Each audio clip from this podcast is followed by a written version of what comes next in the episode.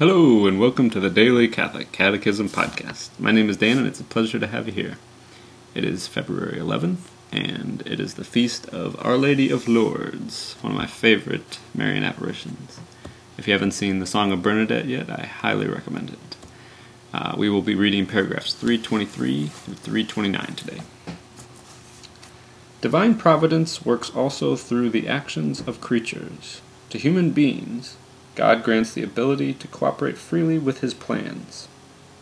The fact that God permits physical and even moral evil is a mystery that God illuminates by his Son, Jesus Christ, who died and rose to vanquish evil.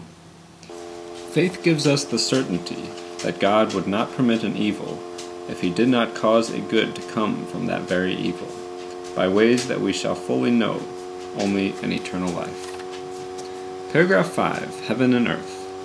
The Apostles' Creed professes that God is creator of heaven and earth. The Nicene Creed makes it explicit that this profession includes all that is, seen and unseen.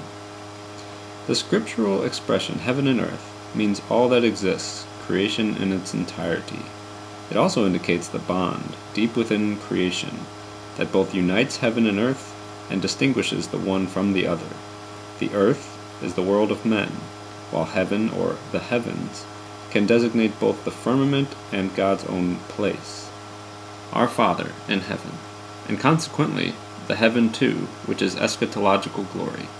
Finally, heaven refers to the saints and the place of the spiritual creatures, the angels, who surround God. The profession of faith of the Fourth Lateran Council, 1215, affirms that God from the beginning of time made at once simul out of nothing both orders of creatures, the spiritual and the corporal, that is, the angelic and the earthly, and then, deinde, the human creature, who, as it were, shares in both orders, being composed of spirit and body. Roman numeral 1 The Angels. The existence of angels, a truth of faith. The existence of the spiritual, non corporal beings that sacred Scripture usually calls angels, is a truth of faith. The witness of Scripture is as clear as the unanimity of tradition. Who are they? St. Augustine says angel is the name of their office, not of their nature. If you seek the name of their nature, it is spirit. If you seek the name of their office, it is angel.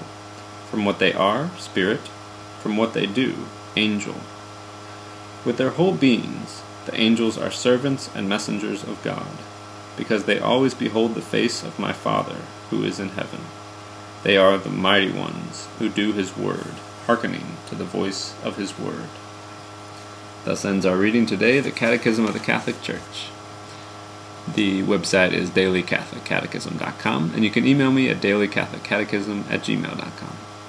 God bless you all, and may these teachings handed down by the apostles of Christ strengthen your faith and lead you to everlasting life. Amen.